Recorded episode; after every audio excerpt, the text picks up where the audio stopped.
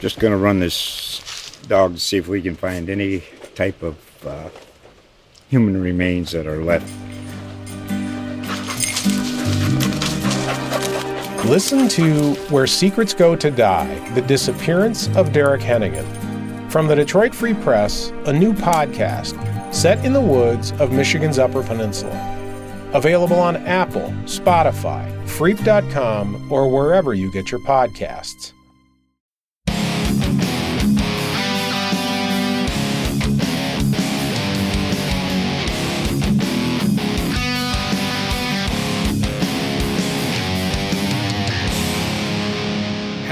Hello, and welcome to episode 135 of the new Ice City podcast.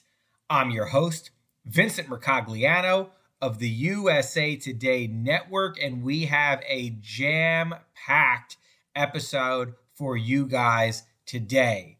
Lots of New York Rangers news to cover. We're going to get to all of that right away. We also have a visit this week from a first time guest who I'm sure many of you are very familiar with, and a guy who I really enjoyed talking to. So I think you're going to have fun with that one. And that would be Mike Rupp former player for several teams, including the Rangers, and now a really good analyst, I think, on NHL Network, among other places. So, Mike will be on the show to break down what he is seeing from the Rangers lately in just a little while.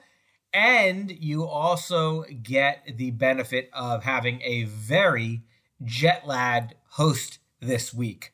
We are back from that week long West Coast trip that featured four games in six nights. I can tell you from just being along on that trip and bouncing from one city to the next, it was extremely tiring. I can only imagine how the players feel. I also feel like, not that I'm super old, but you know, by I guess playing standards, I would be super old because I'm 36. But each year, this trip, recovering from it, seems to be a little bit harder than the previous year. Like when I was in my 20s and I was changing time zones or going to California or whatever it might be, I always felt like I adjusted back to the East Coast time pretty quickly. But man, this first morning was rough getting up for practice. And I know just in chatting with some of the players in the locker room on Thursday, a lot of them were feeling it as well. A lot of guys talking about trying to go to sleep early and then waking up in the middle of the night or not being able to fall asleep and then being super tired when their alarm went off and all that different kind of stuff. So I'm definitely feeling it. So my apologies in advance if I stumble or mispronounce anything or mess up in any ways. But I'm running off of fumes, running off of coffee, had myself a nice lunch. I'm done with my writing for the day. So that is a relief. And now we can focus on the podcast. And I mentioned the writing for the day, and that is where I want to start with the news of the day, which is what I just finished writing about. There is some very good news for the Rangers that came out of Thursday's practice, as well as some kind of sad news, I guess you could call it. The good news is that Filip Chytil, for the first time in nearly three months, skated with the team in a practice setting. Of course, he was wearing one of those red non contact jerseys for a guy who hasn't practiced with the team in about 12 weeks. You certainly were not expecting him to jump right in and be banging bodies in full contact, full go right off the bat. But given everything that we know he's gone through with these multiple concussions, and the most recent one really being a scary one by all accounts, really being one where the symptoms did not get better in a short period of time. In fact, seemed to worsen at times, and there was stopping and going and stalling and uncertainty and all of these different factors that have led to this extended absence for Filip Chytil. And we know that eventually it reached the point where the Rangers called it a reset. They gave him permission to go back home to Czechia he did that right before the new year. I believe it was right after Christmas in late December. Spent a few weeks back home, and it sounds like that really did help him. I think the double whammy of number one, being able to focus on getting better in a comfortable setting was beneficial for him. And it sounds like he's made some really good progress and some really good strides as far as how he feels in the last few weeks. But I also think the mental health side of it, just being able to be around family and loved ones and get away from the solitude of having to work on your own before the team skates every day at the training center in Tarrytown. So I think that was probably not helping him either. And so that's why the team felt like allowing him to go home was probably a good idea. He flew back on Monday, had a couple days to get settled back in, and then Thursday, which will be the last practice the Rangers have before this week or so long break that they have coming up for their bye week slash all star break he got this practice in, which was a huge step in the right direction. And now you can start to dream of the possibilities. Now, what seemed very much in doubt for a long time regarding whether or not Chytil would be able to play again this season, would be able to play again at all. Of course, when a situation like this happens, you think of some of the extreme examples in the past where we've seen players in multiple sports have to step away from the game or even retire at a young age because of multiple concussions and the symptoms that seem to get worse with each one of them. So that was the worst case scenario. That was the fear when it came to Chytil. But I've been telling you guys this for a while I've been hearing this and just knowing Chytil, the way that I've gotten to know him over the years, such an intense worker, a guy who really truly loves the game. And you can say that about so many different players, but this is a guy who makes a habit of being one of the first guys on the ice, one of the last guys off. His work ethic, his habits away from the ice, as far as taking care of his body, skill work, what he eats, what he puts into his body is exemplary. He, he is one of the most driven, focused hockey players that I've covered as far as my five years on the beat with the Rangers. So there was no doubt in my mind that he was going to be highly motivated to get back. And what we're seeing is a guy who's pushing to do just that and seems to, at least for right now, be in a good place. We haven't been able to speak to him directly. The Rangers won't make him available until after he's activated, and we don't know when that will be. Peter Laviolette was very clear again on Thursday that he does not want to put a time frame on this. It's a delicate situation. It's a situation where the Rangers are absolutely going to proceed with caution. But seeing him on the ice in this practice setting was huge. He didn't participate in some of the situations where guys were mixing it up and physicality was involved and things like that, but he did participate in most drills. You could see him keeping somewhat of a safe distance when there was a battle for the puck along the boards or things like that. But he was involved in the drills. He took some line rushes. We'll get into exactly where he skated and maybe where he might fit in once he returned. And overall, a very encouraging day. And after we went into the locker room and spoke to some other players and did our usual routine, on the way out, of course, what did I notice? But Chytil was still on the ice with Christian Humera, the new skills coach for the Rangers this season, and the two of them were doing some extra work after practice. So he certainly to me looked like a guy that's gearing up. And maybe now the possibility is that after this all star break, he might be cleared and we might see him try some full contact practices in early February. In which case, maybe at some point in the month of February, it becomes realistic for the Rangers to think about activating him and putting him back in the lineup. So that was definitely the headline of the day, the good news of the day for the Rangers. Filip Chytil still a ways to go, but this was the most significant sign of progress that we've had for him now in almost three months. But then on the other side of the coin, and maybe this speaks a little bit to the faith that the Rangers have that Chytil will be back at some point in the near future, we got word that the Rangers are waiving Nick Bonino. They're placing him on waivers Thursday. We will find out on Friday if he does indeed clear. What the future holds for him remains up in the air. Laviolette did not want to comment on that. But with Bonino, you know there's a special relationship there. You know there are special ties there. They spent years together in Nashville, and I absolutely believe that Laviolette was one of the people who advocated for the Rangers to sign him to that one year deal over the summer.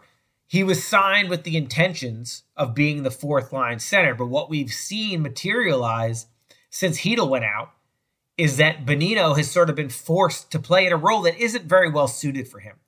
And that's whether you want to call it the third line or if you don't want to number it, whatever. It's a line where a little more offense is expected. And that is not his strong suit. This guy has five points in 45 games. That line, when he was playing on there, a lot of times with Will Cuylle and Blake Wheeler, but the parts changed a little bit there at times.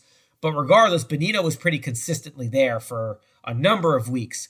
And that line was a black hole offensively for the Rangers.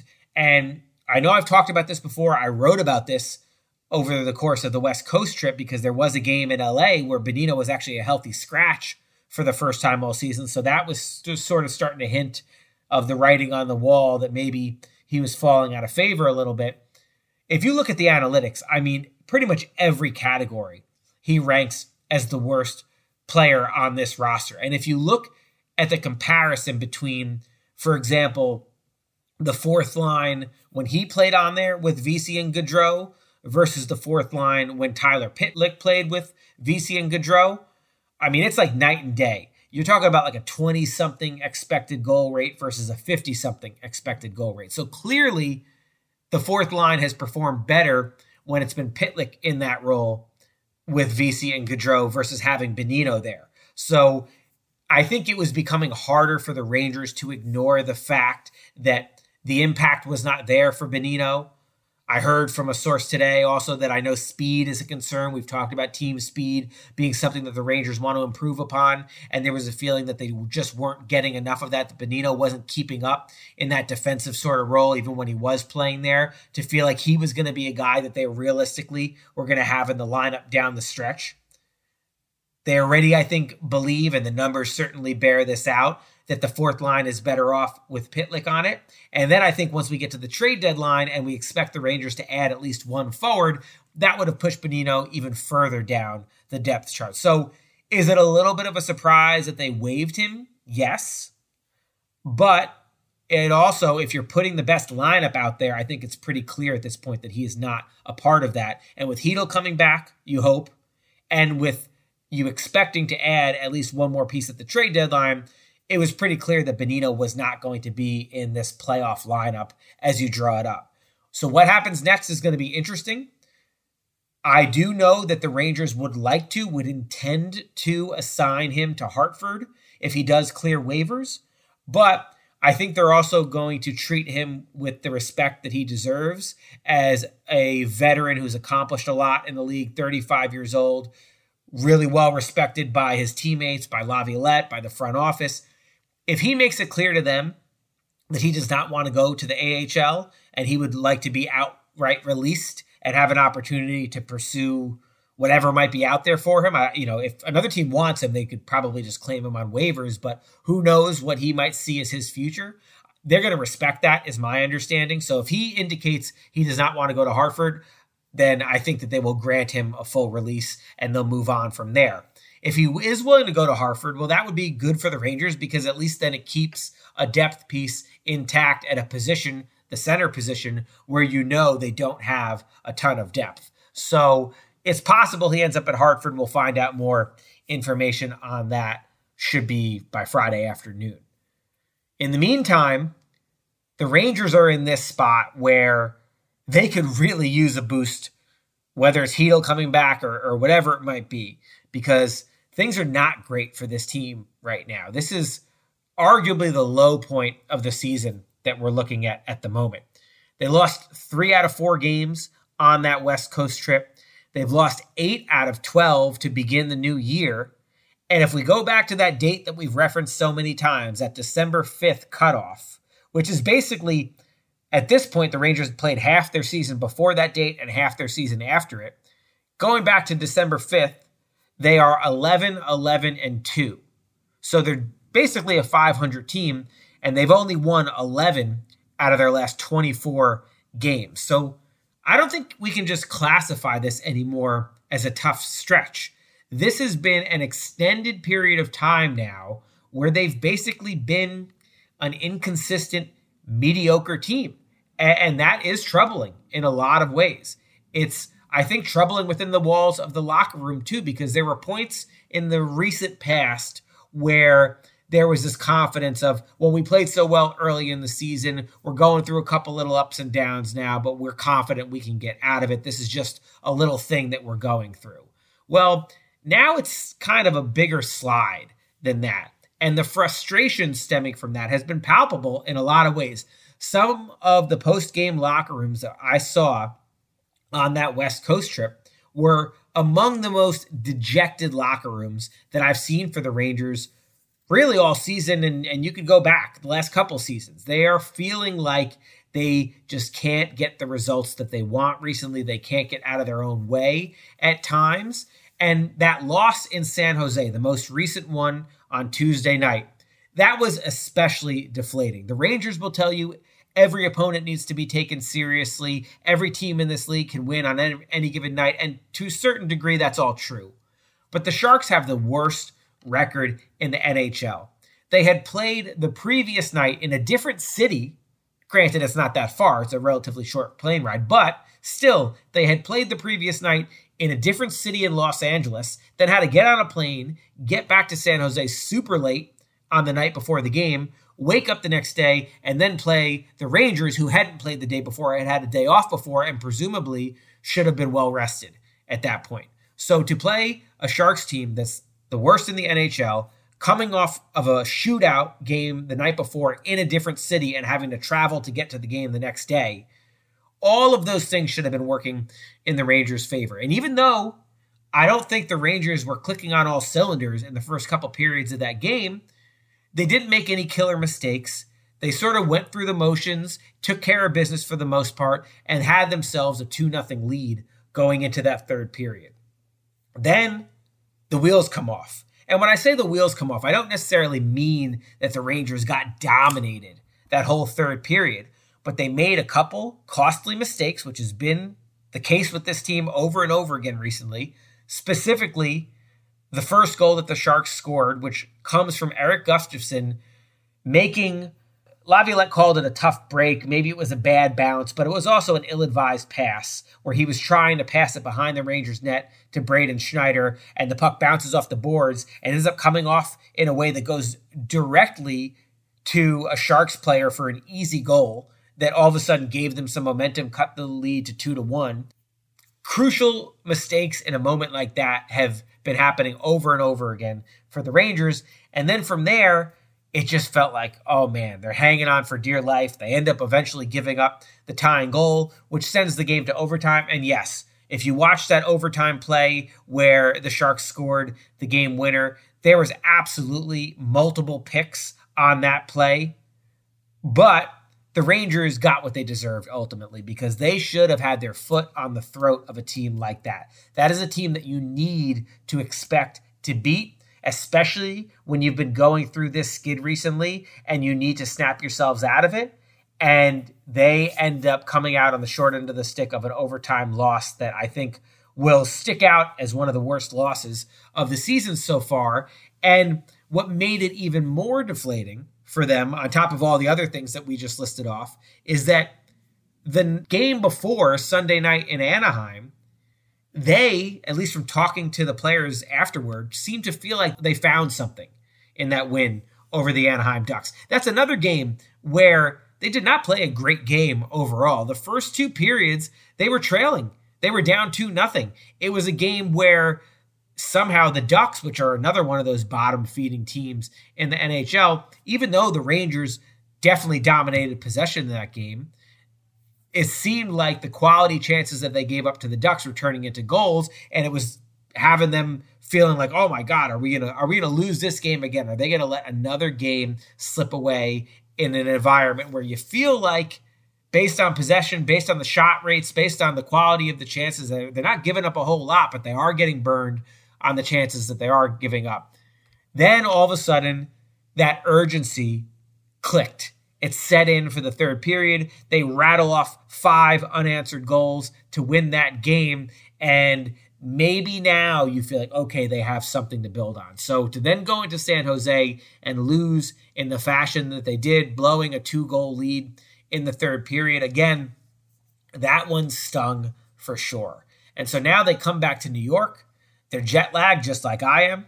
They are reeling from three losses out of the four games on that trip. And they have to turn around and play back to back games Friday and Saturday before they get to finally look ahead to this break. And oh, by the way, the Saturday game requires them to get back on a plane and go to Ottawa. So, not an easy task for the Rangers right now. They got to dig deep right now because if they don't show up or if they don't play the way that would at least make you feel like things are starting to turn back in the right direction, if they lose both or even maybe one of these final two games, depending on how they look in the two games, that's going to leave a really sour taste in their mouth going into the break. So it's a little bit of a gut check time for the Rangers right now because things are just not going their way recently. And the last thing I want to touch on here, just there's a handful of reasons for that.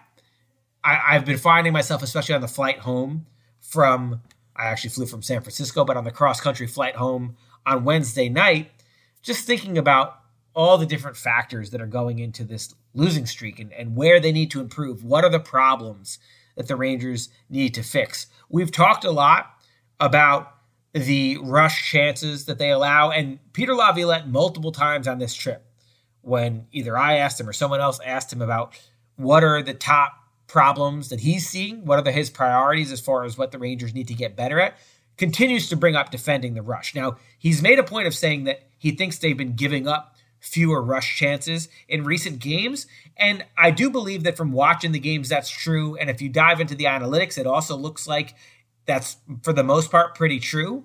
But they are still making those big mistakes in big moments, those costly turnovers.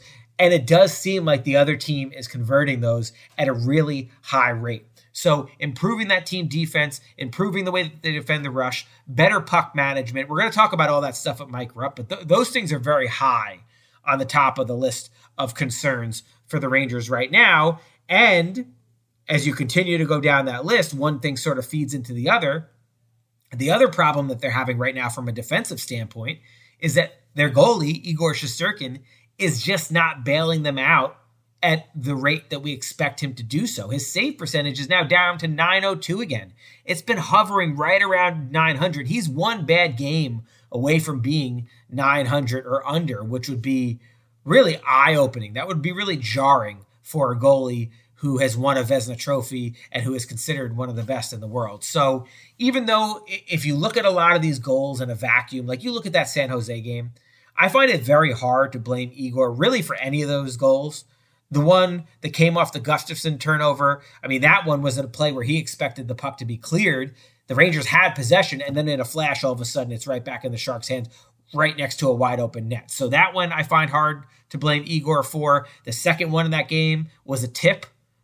Another one where you probably aren't going to blame the goalie very much. And then you look at the overtime winner. I mean, that's basically a, a, shot that I don't think anybody's going to save, especially given the picks and the wide open situation the Sharks found themselves in on that goal. So it's not like you're looking at a goal and you're like, oh man, that was really a softie. That was really one that he has to have. There have been some of those recently, but I, I can't say I saw that in the San Jose game.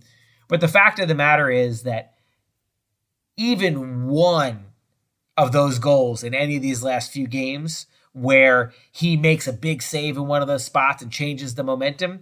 That could be the difference between winning and losing. We've talked about that before. And the goalie play is just not at the level that you expect it to be when you have a guy like Shesterkin. So that is clearly another one of the problems. I know we've addressed that one as well.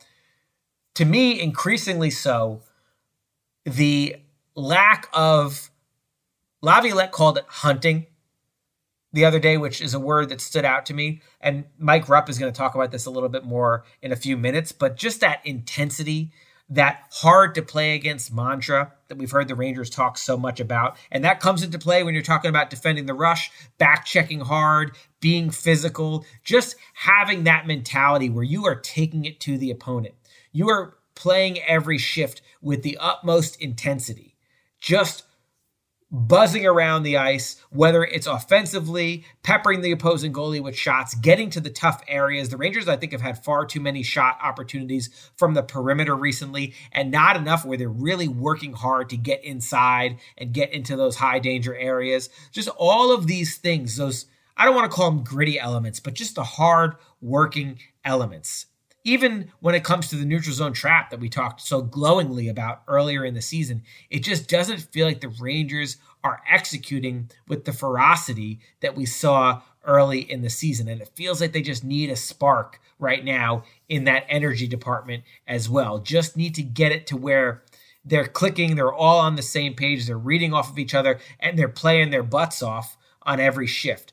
It just feels like that hunting mentality that Laviolette said they had in the games where he felt like they've played their best. It hasn't been there all the time. You even had players after that San Jose game saying we took our foot off the gas. And I know it's the middle of the season. I know it's the dog days. I know guys are banged up, guys are tired. I understand all that, but they need to show that they can turn it on again. Laviolette talked about this not being a, a, switch that you can just flick on and off whenever you feel like it. He talked about building the habit of being a team that makes the opponent work for everything they get, and that just has not been consistent enough for the Rangers recently, in my mind. And then I think from an offensive perspective, we've seen this team go from a point where they had the power play clicking and a lot of things going their way to now the power play has gone kind of cold. And even though that Panarin, Trocheck, Lafreniere line has still been really good, they accounted for both goals in that San Jose game. The rest of the lineup is just not carrying their weight. It obviously starts with the Mika Zibanejad, Chris Kreider line, which looks like it's getting another minor shakeup based on Thursday's practice. Kakko was up there for a few games. I, I, think it's very clear that Laviolette is not loving what he's seeing from Kakko right now because he's demoted him in a couple games. And now for Thursday's practice, it was Blake Wheeler back up there skating with Zibanejad and Kreider, who Laviolette still seems very reluctant to, to break those guys up. I understand the options are limited. That's obviously a really big factor here. But that line as a whole, regardless of who the right winger has been, has not been getting it done consistently enough. And then the bottom six, as we talked about when we were addressing Bonino, the bottom six has just kind of been a black hole offensively. So relying so much on that Panarin line is really coming back to bite the Rangers because they're not getting enough from the rest of the guys. And that sort of leads me to the final point that I want to make here. And this is something that I'm very much thinking about addressing more. I think all of these factors I want to write more about probably once we get into next week and I can catch my breath a little bit. But I really think what is coming back to haunt the Rangers right now is the lack of development when it comes to a lot of the forwards that they accumulated during that rebuild period who were supposed to step up and help the likes of Panarin and Zibanejad and Kreider and give them some secondary scoring, give them more of a deep look to the lineup. Because right now, if you go through the list of all the prospects that they brought in during the rebuild, all the guys that they drafted, there aren't a whole lot who are really impacting this Rangers roster right now. Alexi Lafreniere, of all of them, is certainly having the best season. I still feel like he's left a lot of goals on the table. We talked about that. As far as the high danger chances that he's getting, they're there. He's just not converting on a whole lot of them. So you hope that that will come. I'm, I, I don't. I think he's probably the hardest guy to knock right now. But of course, him being selected number one overall in the draft a few years ago, I think everybody expected him to be at a point where he's probably putting up more points than he is at this stage of his career. I think he's got 27 or 28 points right now with 47 games played. So definitely an improvement for him, but still not at the point where you feel like you have uh, a star on your hands. And, and he might not be that. But the point is, I think that there's more in there. But he's been the least of their concerns. You, you go down the list. Kaapo Kakko, in part due to injury, in part due to when he is playing, he has not been very productive. He has been a big disappointment for the Rangers this year. Filip Chytil, obviously dealing with the concussions, being out of the lineup, not helping them right now. That has hurt them massively. But you could also look at some of the other guys that have come and gone that you hoped at this point might be impacting this roster, whether it was Vitali Kravtsov, Lias Andersson, Brett Howden, who really never seemed to find his way or find his niche here with the Rangers. And now we went out and saw him in Vegas scoring an empty netter, being a valuable fourth liner for a Stanley Cup winning team. The Rangers envisioned that for him, but it just never happened here. You can keep going on down the list. There have just been a lot of instances where the Rangers either drafted or acquired young players, expecting them to all be a part, or at least some be a part of when they finally got over that hump and became a contending team. And right now, you don't have enough of those guys contributing for a variety of reasons. Will Cuylle, we certainly have to give a hat tip to him because he has been very valuable for the Rangers. I think he's exactly the type of bottom six player that they need. And so that's a feather in their cap. They certainly seem to have gotten a, pretty good one there. And I think that they did the right thing by him with his development by not rushing him, giving him that full year in Hartford. And now they're reaping the benefits. So Cuylle definitely checks off as what looks like could be a win for them. Chytil, when he comes back, could fall into that category. Obviously, you're still going to have to count on Lafreniere and Kakko. Lafreniere making a lot of progress right now. Kakko clearly in a rut between the injury and the ineffectiveness when he does play. But you look at this lineup, and they've been forced to rely on guys like Bonino or guys like Tyler Pitlick, guys, veterans that they've had to go out there and, and, acquire because not enough of those players that came out of the rebuild have really risen up to become staples in this lineup, to be impact players in this lineup, whether it's a top six guy or a bottom six guy, because you need to develop your own bottom six guys too. And right now, the only real bottom six guy for the Rangers who they've developed on their own and, has been mostly available and effective for them this season is Will Cuylle. So I think that that's coming home to roost a little bit right now. You have to take all of these on a case by case basis. Some of them have worked out better than others. Some of them, it maybe is less about development and more about just being a bad draft pick to begin with. But for a variety of reasons, we're at a point right now where I think the forward depth from the Rangers is questionable. They're once again going to have to go out at the trade deadline and surrender assets in order to plug holes that they haven't been able to plug internally. And, and that, I think, is part of what is hurting them right now. Uh, Long winded answer there, but a lot of these things have sort of been percolating on my mind in these last few weeks. I still believe this is a quality team. We're about to talk about it with Mike Rupp. I still believe that they have the ability to right the ship, especially if Chytil comes back and especially as they fortify this roster at the deadline. But I also think that there are some legitimate concerns and some legitimate questions that need to be answered before we really feel like this team is good enough to not just make the playoffs. We've talked about this multiple times. It's not just about making the playoffs, it's about being good enough to go out and win a championship. And that's how they're going to be judged. And they got a lot of stuff to fix before we feel like they are at that point.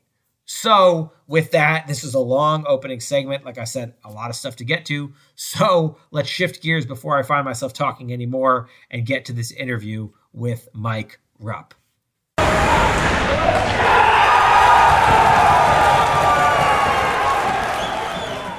Now let's welcome into the show a first time guest, but a guy that I know I've been following for a while, and I'm sure many of you have been following for a while as well. A former Ranger, among many other teams, also won a Stanley Cup with the Devils. That might not be the most popular thing to say on this show, but he's now an analyst as well for NHL Network and for Sportsnet in Pittsburgh. And that would be Mike Rupp. So, Mike, thanks for coming on the show. Happy to have you. How's it going? What's up, buddy? Yeah, good to be on. Uh, yeah, I mean, winning a cup in New Jersey might not be the best thing to say on a, a Ranger pod, but I will say this. You guys remember when I was wearing a blue shirt, I did shove Marty into the crossbar, so that should buy me some bonus points. I would, I would think. yes, yes, I think it does. It, you, you played. I think it was like during the height of the Lundqvist reign. I believe John Tortorella was still the coach at the time. What was it like a, a season and a half or something like that? You were with the Rangers. Yeah, so it was it was um that's uh would have been uh 11 12 season and then 12 13 so in that time that's when we had that the the lockout missed half the season or or whatever the exact number was. Um so I mean I guess calendar is probably uh, yeah about a year and a half um over two seasons.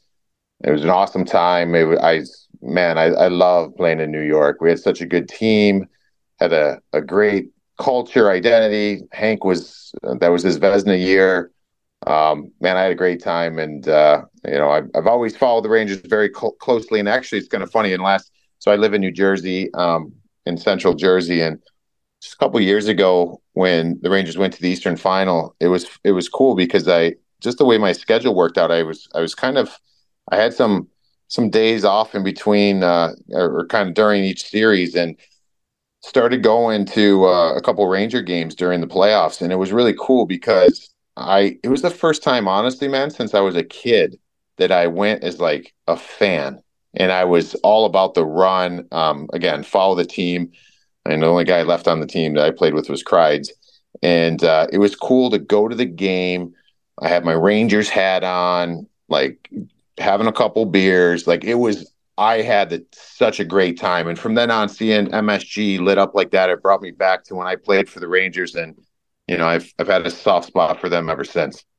That that sounds like fun. I haven't been able to do that. Go to the game and have a few beers in a long time. I should put that. I want to do that at some point. You got to do myself. it. You, you, can enjoy it so much more. I mean, it's like eh, that's why everybody loves the game, right? And, and no matter you're covering the game, playing the game, whatever, and and when you're doing it, eh, eh, it, it you sometimes you, you forget how cool it is, right, to be at MSG and and watch a team like that with that crowd and especially in the playoffs. And uh, man, I loved it, and it kind of it made me want to. I, I try to utilize that as much as I can. Just some off days, go and enjoy it like a fan.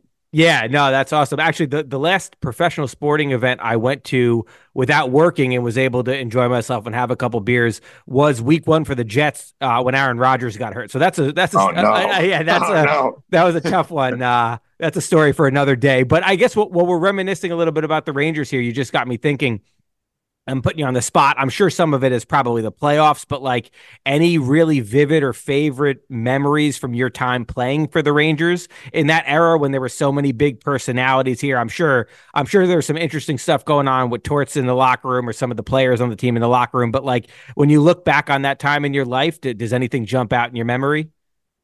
Yeah, I just I, I love the group and I love we, there was a bunch of man. It was it, it, dating myself a little bit. Um, but it, it, felt like we had like a throwback team, right? You know, and it was our captain was Cally. I mean, you talk about a player. I, I hated playing against him. Um, great leader, great teammate. The stuff that I saw him, Dan Girardi, Ryan McDonagh go through on a daily basis. I get to work with Brian Boyle now, and it's great reconnecting with him as far as blocking shots. I remember Brandon Prust um, playing against him, and you know he, he's a smaller guy that never backed down from anybody. We had a real identity on that team, and I, think Cally's that the one that kind of stands out. And that was that was the if you remember back then, we, we were kind of our nickname was the black and blue shirts. Like we had we led the league in fighting majors. We led the league in block shots. We are probably one of the league leaders in hits.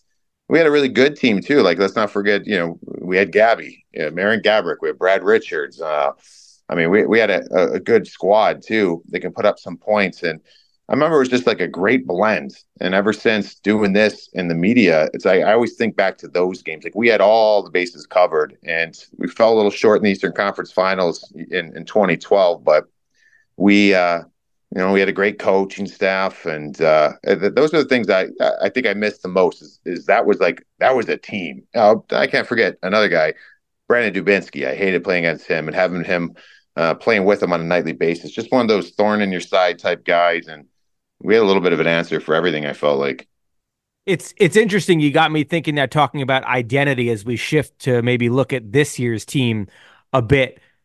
I think that they have been maybe going back and forth with the, exactly what that identity might be because when Laviolette came in, what he talked about a lot and what we saw them execute really well during those first couple months of the season when they were off and running as one of the best teams in the league was wanting them to become more of a hardworking team, a more structured team, a more disciplined team, cut down on some of the east west stuff, get a little more north south, play the game hard, clog up the neutral zone. I mean, they were really defensively sound, I think, in those first couple months of the season. And then you know that they have the type of skill players who can produce offense, you know, if they avoid some of those really costly mistakes.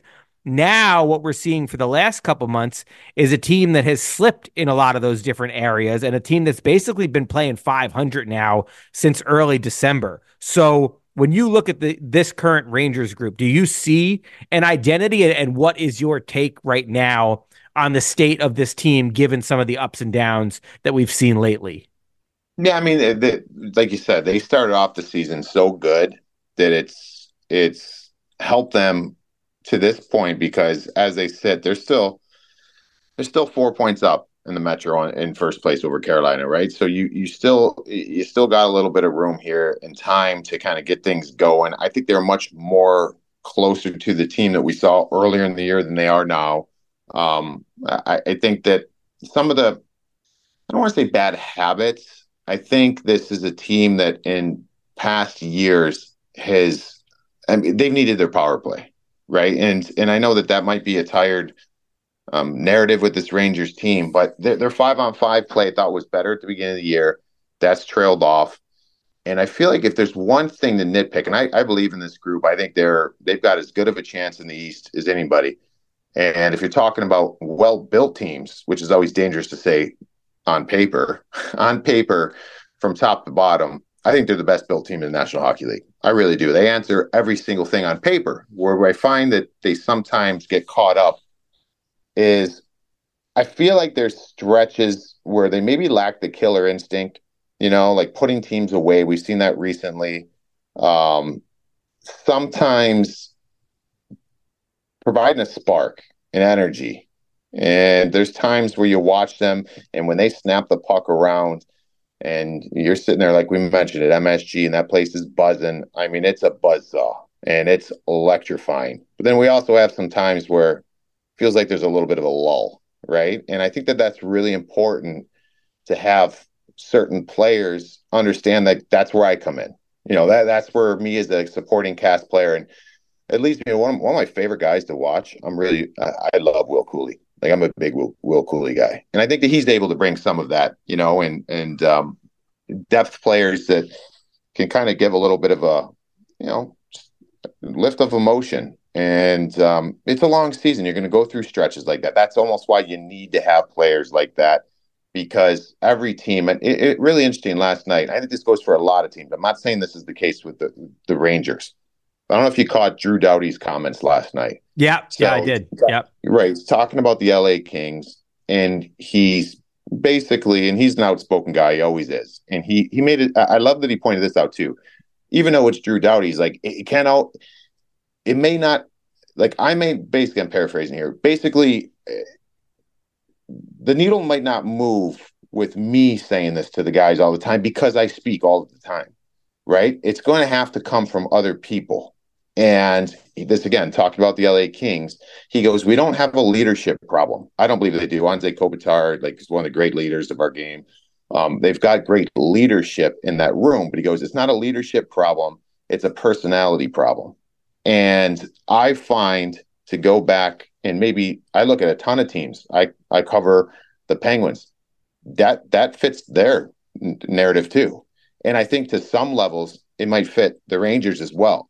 Like where it's not always about saying something, but sometimes it is, but it's about doing something at a time when you're flat and doing something at a certain time. And maybe it's out of some guy's character and personalities. And you know, I go back to Chris Kreider, love him love Kreids. It, in 2012, we don't make it to the Eastern Conference Finals without getting him into the mix, and that was his first NHL games.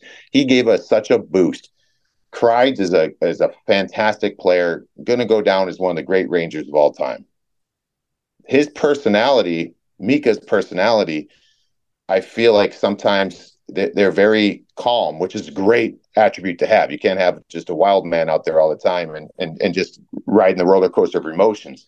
But I think when you look at some of the leadership guys on the team, they're not necessarily, it, it's not probably comfortable for them to do those types of things, whether it's being physical on the ice or saying certain things. And I'm not inside that room. Again, not calling those two guys out. I'm just saying that's where it falls on depth players. Like you got to get uncomfortable. You got to you got to contribute in other ways too. And and I don't know who that guy is in that room. I'm not in the room, but uh, it'll be interesting, to see. I think this team will find their way out of this um, just putting teams away, being better like they were earlier in the year, five on five, and just just a little more energy and and and manufacturing that energy. I, I think will serve them well. But again, they're they're a team that is got a good uh, as good of a chance in the Eastern Conference as anybody. It's interesting because you know the debate that I hear from fans and even just in talking to different people around the league, around the organization, you know, there's some that point to the five on five stuff that you're touching on, and and offensively at five on five, they've really been a one line team this year. That Panarin, Trocheck, Lafreniere line has been really good for them, but the rest of the of the offense, the rest of the forwards in particular, have not really been consistent in producing offense. So some people, as we look ahead to the trade deadline, are thinking, you know, they really could use a little more more scoring punch to add some depth to this lineup. But then on the other hand, I've heard from people who point out some of the defensive breakdowns, who point out some of the issues that they've had defending the rush recently, and point out the, I guess, lack of intensity or lack of grit or lack of guys who are really going to play like their hair is on fire. Laviolette has talked recently about them being at their best when they're hunting but it hasn't felt consistently enough like they have that hunting mentality. So it almost sounds like you're saying maybe they could use more guys that, that bring that kind of a dynamic as opposed to going out and looking for scoring. Now, ideally, you find a guy that can do both, but that might not necessarily be the situation they're in. So where do you kind of stand on what maybe this roster could use a little bit more of? I, I, think it's I think it's tweaking. I don't think it's anything major. Again, I I love the build of this team, and I love the guys on this team. It's just you know finding, and I don't know who that is and, and what that is exactly. What kind of player you're talking? I, I will say this. Um, and you and I were just talking about some news today. No Filip Chytil. Like I'm actually really impressed at what they've done this year without him. Like he, he is he has started to go and turn himself in his career to what I believe he could be a, an impactful, like a game changer on certain nights. Like he can, when his legs are going, he can create a ton. Um, he's got the flexibility of moving up and down the lineup, different positions. But you know, if he's if he's in the middle, like, and you look at the way guys would be slotted uh, potentially, uh, this is a dangerous group, and it's dangerous, and they've been dangerous this year. But yeah, I mean, I think that it's um, it's a tweak. It's it's finding out. And, and again, I, I, probably look at this to a fault because I was always a bottom six guy. But um, you know, these guys certainly have each other's back. We're, I don't. I, I, love and there's been situations. I remember. I don't remember who was exactly. Uh, Laf was trying to fight someone earlier this year for a hit, and like these guys have each other's back, and they got some grit in that lineup. But just some guys in those those dog days and those moments where I've just always felt like you can't just expect the top guy's got to score, right? And that's a lot to have on their plate. Like I was never a player that got paid to to put up points. That's a lot of pressure. But I don't want to put on their plate also like you got to give us you got to give us a, a bump here and play and energy. Like they should do that, but you need some other help doing that too. So you know that's where other guys, whether it's a Brodzinski or you know I mentioned Will Cuylle and and, and Barclay Goodrow and, and like these guys just take on more of that, right? Provide more of that where you can just you can manufacture energy. It's not hard to do, and I've always thought like when you have players like, for an example, and it's not about the rough stuff, tumble, fighting, all that. But I love I love when players just like after a whistle, just hang around the the crease of the opposing team just for a couple extra seconds. You know what I mean? You're not doing anything. You're not asking to fight. You're not going to get a penalty, but you're going to annoy the other team. And then they're going to give you a little shot after whistle and do it the next time. They'll give you a little shot. And next thing you know, it starts alleviating. You're like kind of a lightning rod. And then it takes some of the pressure off the other guys where they can just go do their thing. And um, I, I think if they're able to find a guy like that in the bottom six, and and just kind of they've got some good elevator guys who can move up and down. I think Blake Wheeler, Jimmy Vesey. I liked what they bring when they get bumped up in the lineup for for stretches. Um, that those are the type of moves I'm looking at with this team. I don't think they need any big headlining move. Um, they're just in a rough patch right now, and and they got to kind of try to figure the way out of it. One of the big things during the rough patch, and I'm curious to pick your brain on this, maybe help explain to me and, and fans exactly what goes into being effective in this area. But Laviolette has talked a bunch about the rush defense. And, you know, you look out, whether it's analytics or whether it's just watching the games, they've been getting burned off the rush a lot during this rough skid that they've had. So, in your mind, what are maybe some of the, the keys to being good at defending the rush? Because, you know, today we talked with Laviolette a lot about the defensive pairs because it looks like he's making a couple little changes there, but it obviously starts, I think, a lot of times in front of the defenseman. A lot of times it's neutral zone turnovers or whatever it might be. A lot of times you need the forwards really back checking hard to make sure that you guys aren't leaving yourself vulnerable on the back end. But like in your mind, a team like the Rangers, like, you know, what do they need to do best or what do they need to be on top of in order to cut down on some of the rush opportunities that they're given to the other team? I think just from rush opportunities in general, um, most of the rush chances happen because the other team is either forcing a turnover, so that would go into like kind of the puck management category, or it would fall under being a little too aggressive, whether it's deep pinching and not being backed up. And and I think it's all like a trust factor because as a forward, I want my D pinching in the offensive zone because that gives us second chance opportunities in the offensive zone. But in order to do that, you better back them up, and you got to make sure that you you, you have a, a high F three. And and once that starts becoming automatic, then you're expecting like when that puck goes around the boards to the weak side.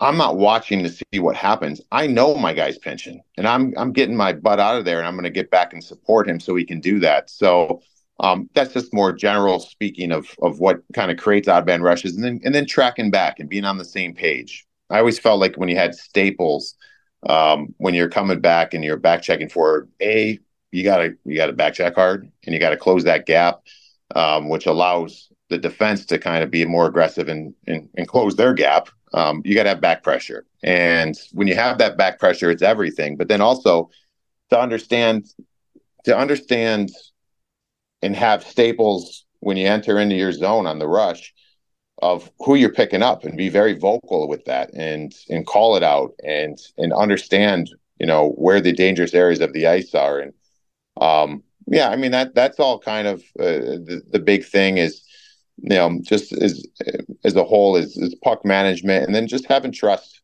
and having trust because you want to play under Peter Laviolette he wants an aggressive team. And the thing that I I, I was actually looking at this and talking to some people as far as uh, with Patrick Roy being in, in, with the Islanders through two games. This guy's come in, and what we what we knew they brought him in for is to provide energy and to provide um, like his message. I believe to that team is go go go, which is similar, I think, to what Peter Laviolette views. And but it's it's not even about making a bad read. It's just whatever that read is, do it with conviction. Like if you have a read to make, just freaking go, go and be committed to it. And at least being committed to it, your line mates and your teammates know that your body language is telling them what they need to do, how they can back you up. And I feel like sometimes as a player, you get in between when you get to those stages of the season where you're thinking too much and you're you know you're halfway going but you're not then it, it, creates some gray area and then now everybody's trying to read off each other instead of just i know what you're doing. So i think an aggressive team like this just you know just again it's going to come down to trust because if you're a defenseman and you want to pinch down you're going to pinch down with conviction when you know and you trust that you're backed up and if you're not maybe you go in 75% effort because you're kind of not sure if you should be or if you've got the backup and then it kind of creates some chaos. So um, uh, you know that that's something i think that the islanders through two games have been better with. I, I quite frankly don't believe in that team. I don't think they're a playoff team but that's something that's changed with them. But i think that's how labby wants his team to be. Play with conviction in your decision making Mm-hmm. Yeah, for sure. That's that seems like it's something that that is resonating in the locker room right now, and that they're actively talking about and trying to get back to because they had it earlier in the year, and now it seems like there is a little more of that overthinking and that that just lack of really feeling like every situation they're attacking instead of you know maybe being on their heels a little bit more, which we've seen recently.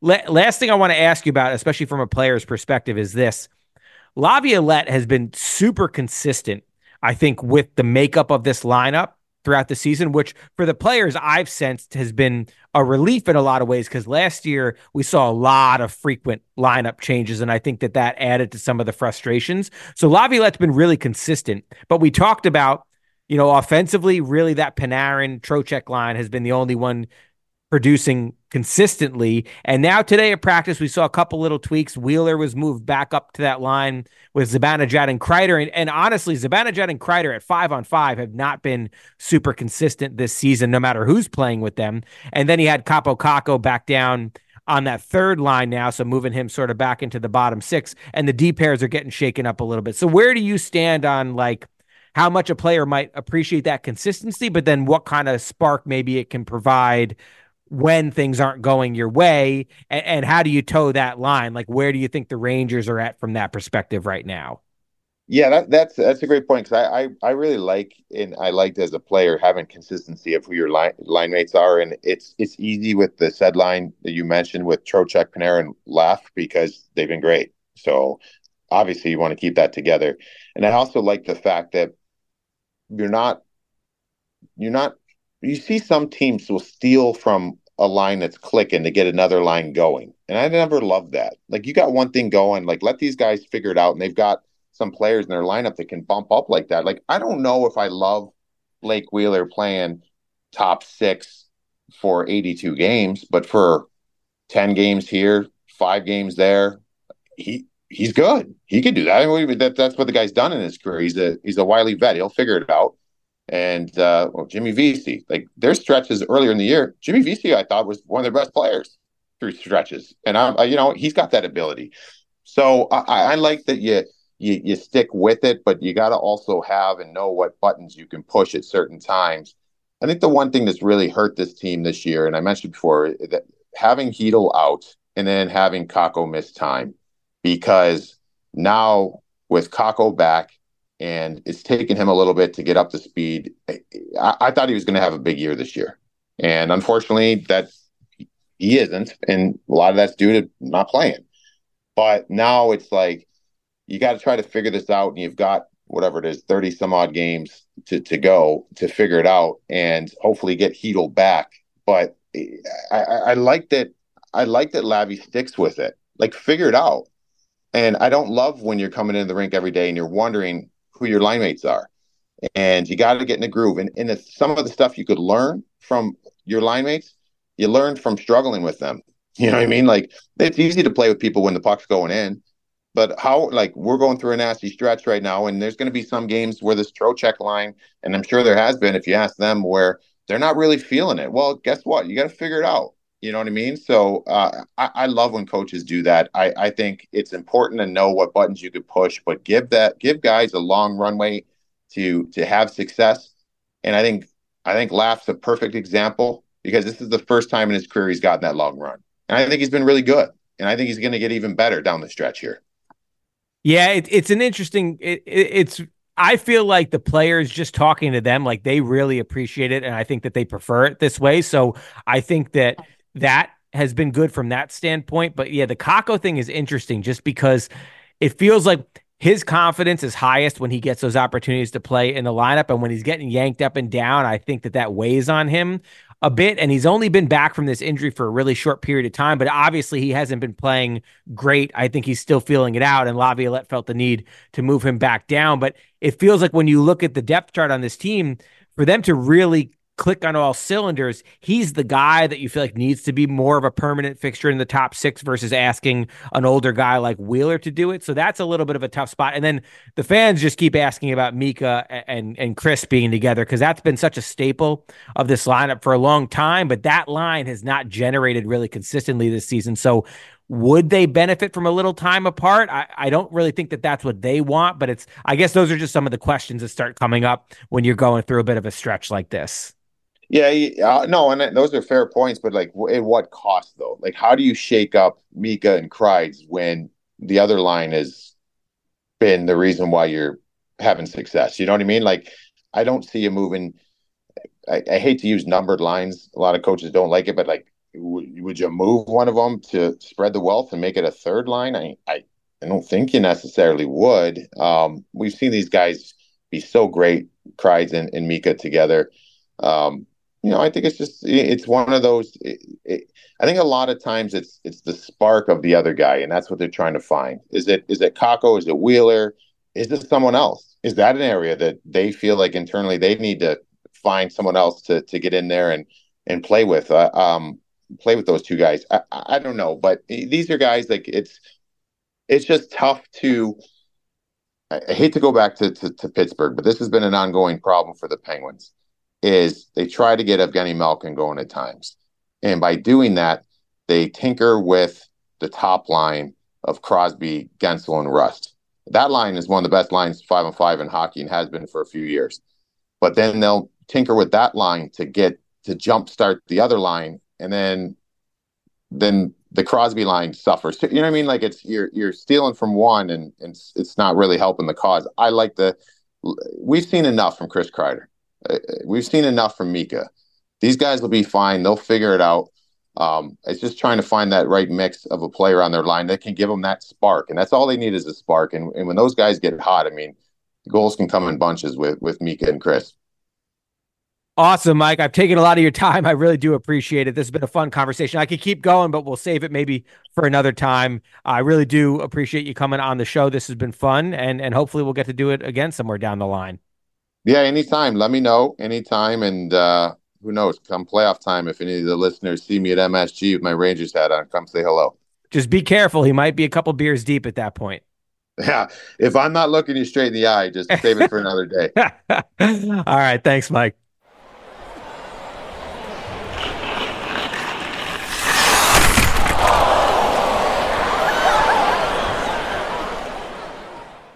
All right, and we're back. That was a really fun conversation. Went a little bit longer than I intended on, but it was one of those things where I just sort of looked down toward the end. I was like, oh, wow, we've been talking for longer than we said we were going to. But Mike was very gracious with his time. He said he was enjoying it as well and didn't mind staying late. So there we go. Got a lot of stuff to talk about there. And I didn't even get to ask him about sort of sizing up the whole league, which I thought I probably would, but we were so deep into the Rangers conversation that I was interested in just keeping that going. And you definitely sense some optimism from him there. I think he still feels like this is a really high quality team that's just going through a rut and still has plenty of time to right the ship.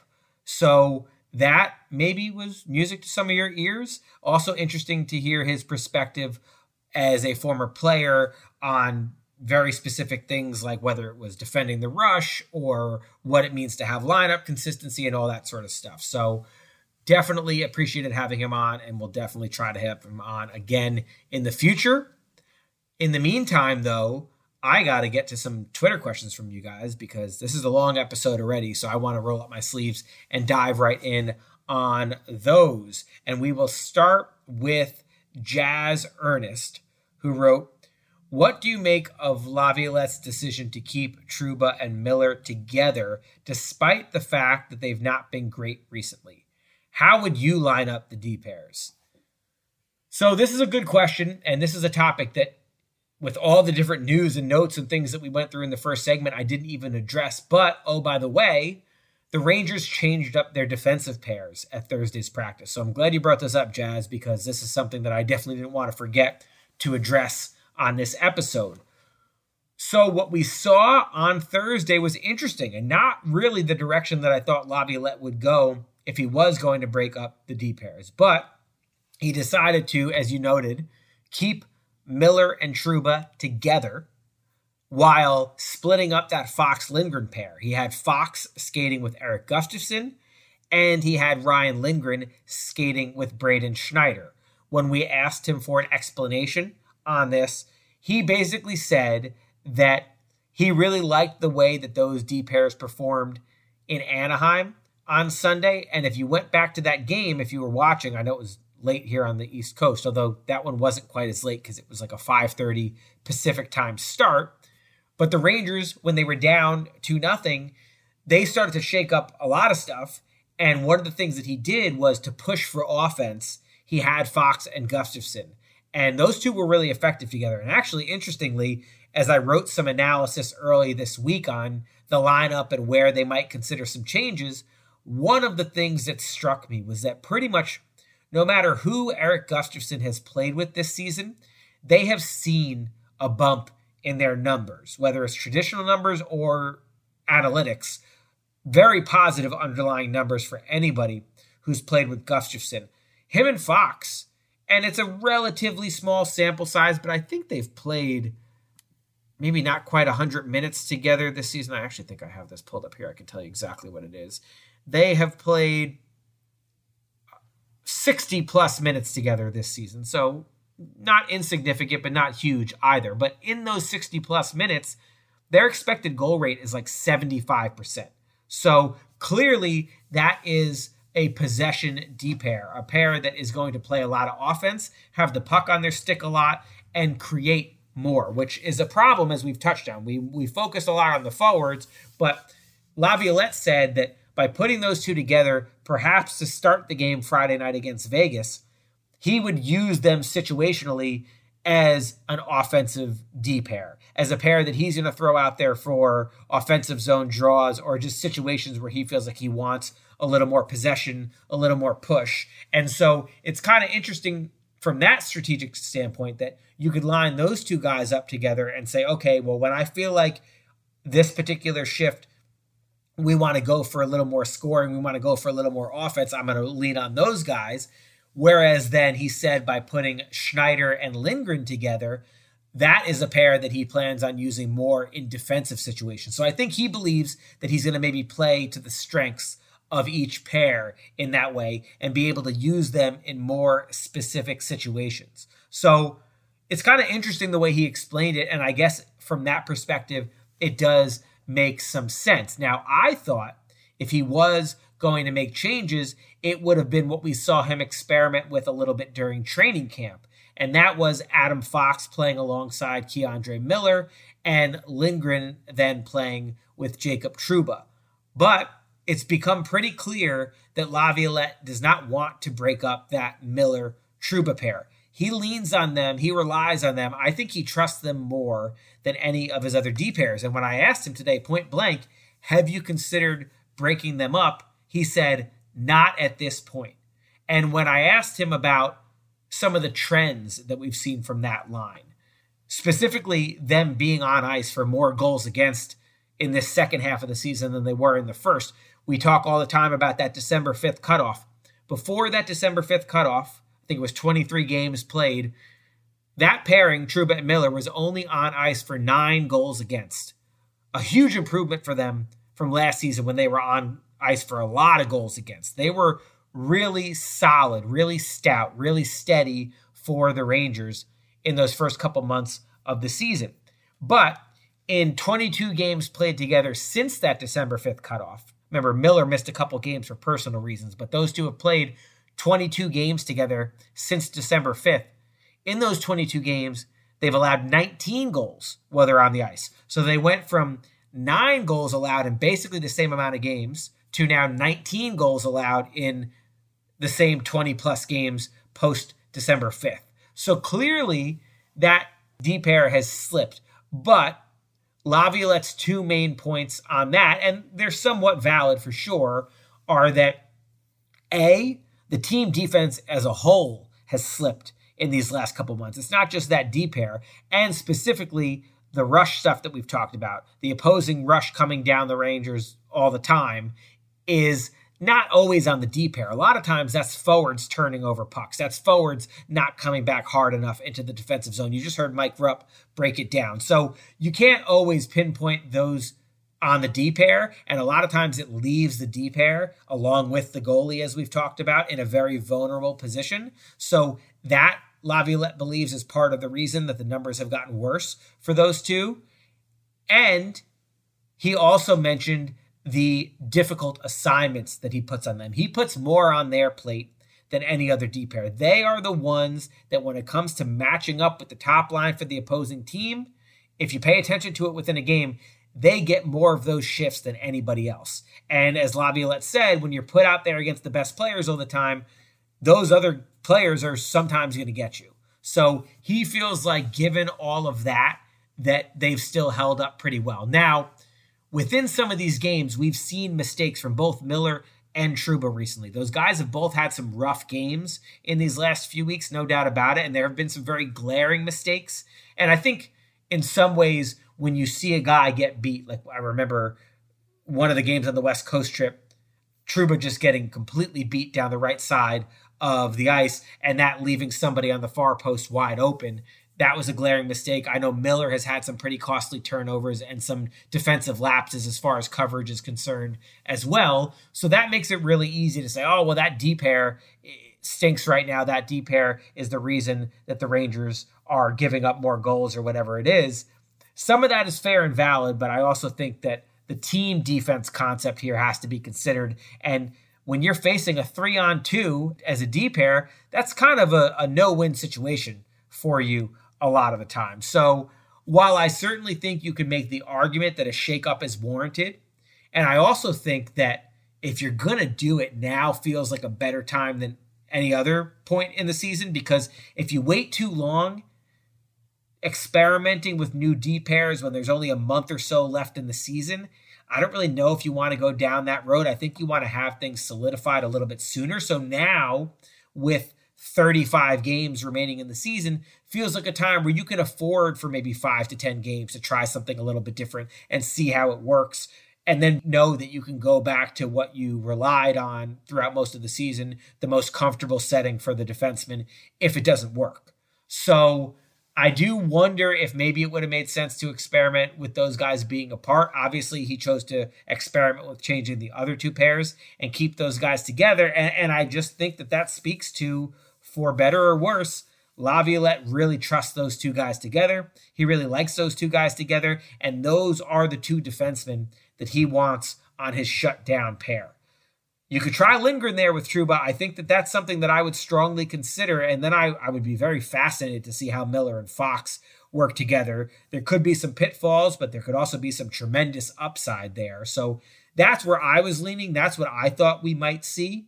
Laviolette clearly has chosen to go in a different direction, and we'll see how it plays out. But I, I think my final conclusion here on Miller Trouba specifically is some criticism is warranted. Clearly, they have not been as effective as a D pair as they were for those first 20 plus games of the season. But I also think that there's a lot of things going wrong from a defensive standpoint for the Rangers during this month, month and a half skid that they've had. And pinning it strictly on those two, especially given the difficult assignments that they get every night, is probably also not entirely fair.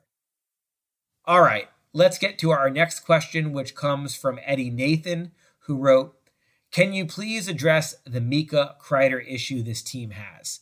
It's been several years since Booch was traded, and more than a dozen right wingers. Both are great on the power play, but they don't produce nearly enough at five on five. It's a problem. Why is the team so afraid to break them up? Eddie, it's a valid question, and you heard me just ask Mike Rupp that same question. I think part of it is that the Rangers don't feel like they really have any other great options. Laviolette has repeatedly said that he does not want to break up that Panarin, Trocheck, Lafreniere line. Now, I've written, I think that you could make a case that they should actually do that because maybe trying Mika with Panarin and Lafreniere. I wouldn't want to separate those two. I think they really like playing together. I think it's done wonders for Lafreniere this season. So I wouldn't want to separate him from Panarin, but maybe sliding Mika in between the two of them, basically doing a center swap, would be worth at least looking at, seeing at least if it gives them some kind of a spark or changes the dynamics in some way. Because I do feel that we've piled criticism on the right wingers, whether it's Kaapo Kakko or now Blake Wheeler, who looks like will be playing in that spot again Friday night against Vegas. Those guys have not been very effective. I'm not going to say that they have been, but you also have to look at the other two parts, and and they are star players in this team. They are guys that are relied on heavily to produce offense on this team. And as Eddie touched on, five on five, it just it has not been consistent enough. Mika has one goal in his last 12 games.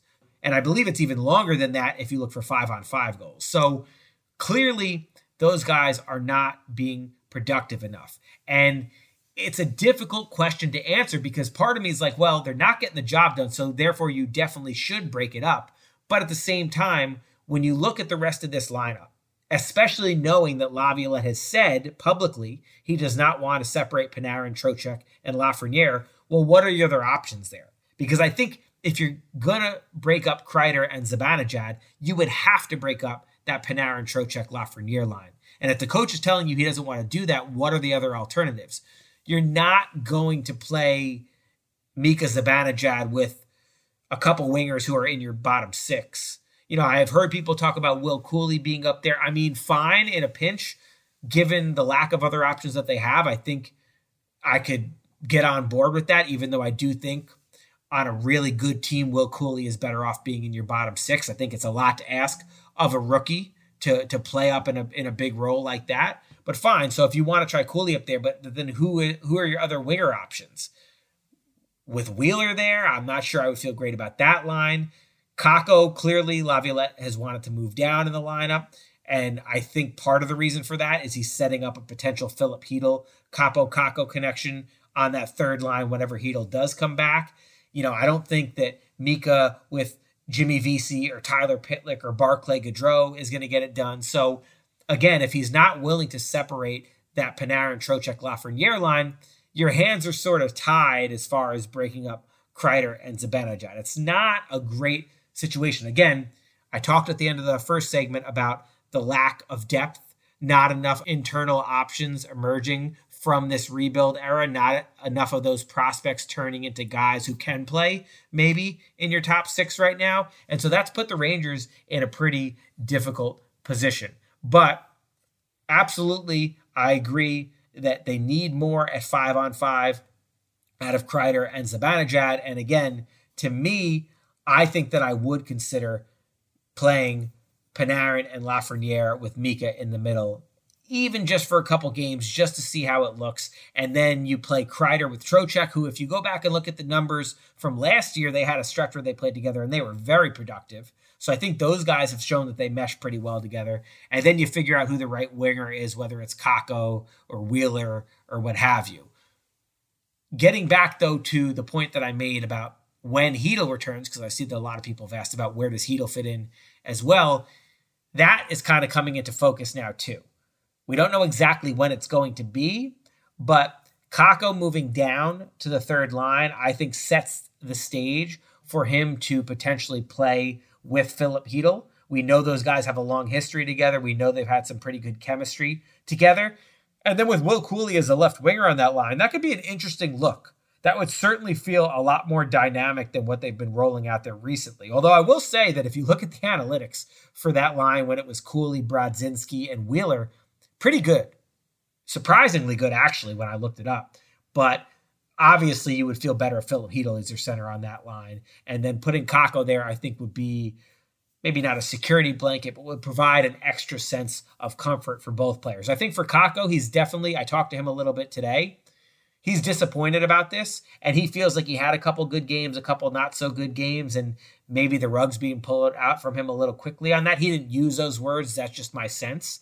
But I think it would ease the blow for him from a confidence standpoint if he was playing with Chytil, a guy that you know he really enjoys playing with. So that seems to be the writing on the wall there. But then that leaves that top line with Kreider and Zibanejad, who have felt pretty stale recently, and Wheeler, who, you know, Mike Rupp seemed to feel like in, in a short stint that's not the worst idea. And, and I guess I can't completely disagree that they did score some goals during that stretch when they played together in December. But long term, that's not the answer. So then that would add even more emphasis on the Rangers going out and needing to make a move at the deadline, which pretty nicely leads us into our final question, which comes from Chris Daly, who wrote If you had to talk to fans or talk fans off the edge of why we shouldn't worry even during this slump, what would you say? Well, the deadline is one thing that I would certainly point out. And I do believe that the Rangers are going to fortify this roster. And so that, of course, will help. I don't think they're going to have a ton of cap space now that it looks more likely that Filip Chytil will come back. I wrote about this the other day, but it looks like when he comes back, depending on how many days of accrual they have leading up to the deadline, they're probably going to be able to get themselves into that 1 million to one and a half million dollar range as far as available salary cap space. So that's not a whole lot to work with. Now you waive one player when you add one, so that could add a little bit more cap space. But I think I said this on last week's episode. You're still probably looking at $2 million or less in total available salary cap space once all the dust settles. So that limits them. But I still absolutely think they're going to utilize that space as best they can and go out and try to get someone. So, A, you have reinforcements coming in. You hope with Chytil, and then you anticipate with at least one trade deadline acquisition. And then B, as we just talked about with Mike, you have to feel like this point that the Rangers are at right now, they're not as bad as it looks like they are right now. They're probably not as good as it looked like they were in that first month and a half of the season where they were lighting the world on fire, but the truth probably lies somewhere in the middle. And at the very least, they've proven that they can play at that high level. That when they're disciplined and structured and sticking to the principles that Laviolette has been harping and effectively got them to play by earlier in the season, that they can hang with the best teams in the league. We've seen them beat Boston, which is probably going to be their primary competition in the Eastern Conference. We've seen them rack up wins at a very high rate. And so you know that they're capable of doing that. Now, are they going to be able to get back to that level? That is the big question. That's what we're looking to see for the rest of the season. But you also have to feel like guys with the track record of Igor Shesterkin and Adam Fox and Mika Zibanejad. None of those guys have been on top of their games recently. So, assuming that they're going to at least get closer back to form, closer to what we know them to be, and knowing that the Rangers have played an effective style of hockey under Laviolette earlier this season, there is definitely hope. This is not a hopeless situation. There is hope that they can get back to being a true contending team. Do I feel like there are very legitimate questions surrounding this team? Absolutely. Am I sold that they are among, let's say, the top three, four, five teams in the league? No, I'm not right now. I think that they have a lot of questions to answer. We addressed a lot of them in the first segment, whether it's team defense, defending against the rush, puck management, secondary scoring. A, a, lot of these issues are very obvious to us right now because of the losses. And the hope is that that will allow the Rangers to hone in on them, address them, and be better for it in the long run. We've heard multiple players say this, and this might be the last thing a lot of fans want to hear right now, but going through adversity can make you stronger. And I absolutely believe that that's true but how you respond to that adversity is what really matters. And now we're going to get a chance to see how the Rangers respond, whether it's the front office, what do they do? Who do they go out and acquire? How did they make this roster better? Because clearly this roster has some holes and needs to get better. And it's going to be tricky for Chris Drury because he does not have a whole lot of maneuverability right now to do it, but he has some. It's not a completely hopeless situation. He will be able to do something. The question is, will he make the right moves? Whether you look at the coaching staff, they're being tested right now. They had this honeymoon period. Things were great. They've shown that they can get this team to play the right way, play the way that they want them to play, and that can lead to a lot of wins. But now they have to correct on the fly. Now they have to make an adjustment. Now they have to get them back as close to that level as possible. And then ultimately, above all else, it comes down to the players because this is, in some ways, I think, going to be a moment of reckoning for this core because while we can pinpoint the lack of development and say that the Rangers don't have enough of those players that came out of the rebuild impacting the roster right now, and I think that that's fair. We also know that the Rangers made their bet on their established guys. They locked Adam Fox, Mika Zibanejad, Chris Kreider, Artemi Panarin, Jacob Trouba, Igor Shesterkin.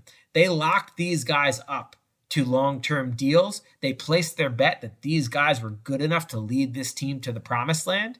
And now this is the time for them to do it. It's a really talented core, it's a very good core. But the question is, can they be a great core? So that is what I think they're going to have to solve right now. That is the big overarching question going into the second half of the season and looking ahead to the playoffs. And if they fall short again, if it's another first round exit or, or if they disappoint a lot in the playoffs, then I think it's going to require some real looking in the mirror this offseason. Because that's when you might have to look at this core and say, hey, maybe they're not good enough. Maybe we need to think about more drastic changes to this roster if we're going to get it over the hump. I think that that very well could be a conversation that comes, but now's the moment. And I think they know it. deep down. A lot of the players have hinted at this kind of stuff. They know that this is a, a crucially important season for them. It's a win now season for them. It's an all in season for them. You're going to see Chris Drury act accordingly at the trade deadline. And these players feel it. They want to go out and prove themselves. I think they're highly motivated to do so. I think that humbling loss to the Devils last year in the first round is certainly serving as motivation as well. And so now we're going to see if they can rally together. And that's exciting. Like if I'm talking to fans and saying, here's why you should be excited, that is why you should be excited for the rest of this season. Right now, especially I know when you're staying up late to watch those West Coast games and they're coming out flat or they're losing in heartbreaking fashion, that stinks. That makes you angry. That makes you doubt this team.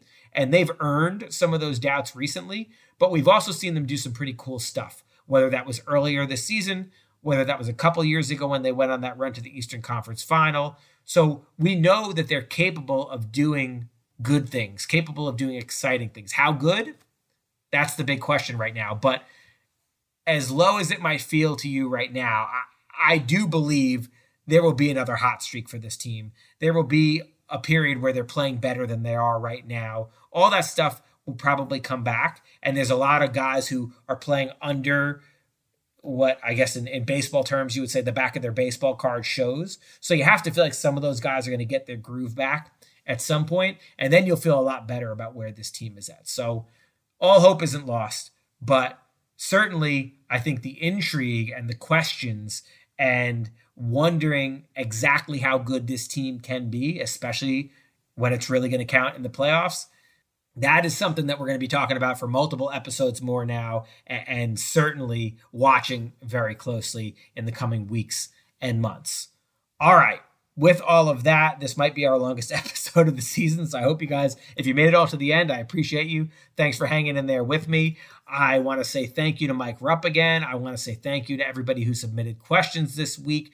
I will be back next week, probably just on the normal schedule. The team doesn't have any games next week, but I still think we'll, we'll work an episode in at some point. So I'll keep you posted on the plans for that. But until then, everybody take care. Try to keep those stress levels at a minimum. Try to enjoy the ride, and I will talk to you next week.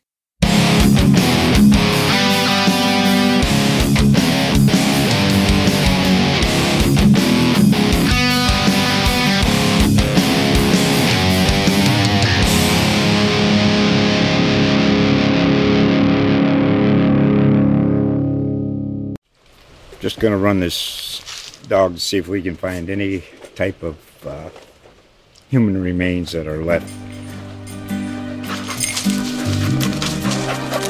Listen to Where Secrets Go to Die The Disappearance of Derek Hennigan. From the Detroit Free Press, a new podcast set in the woods of Michigan's Upper Peninsula. Available on Apple, Spotify, Freep.com, or wherever you get your podcasts.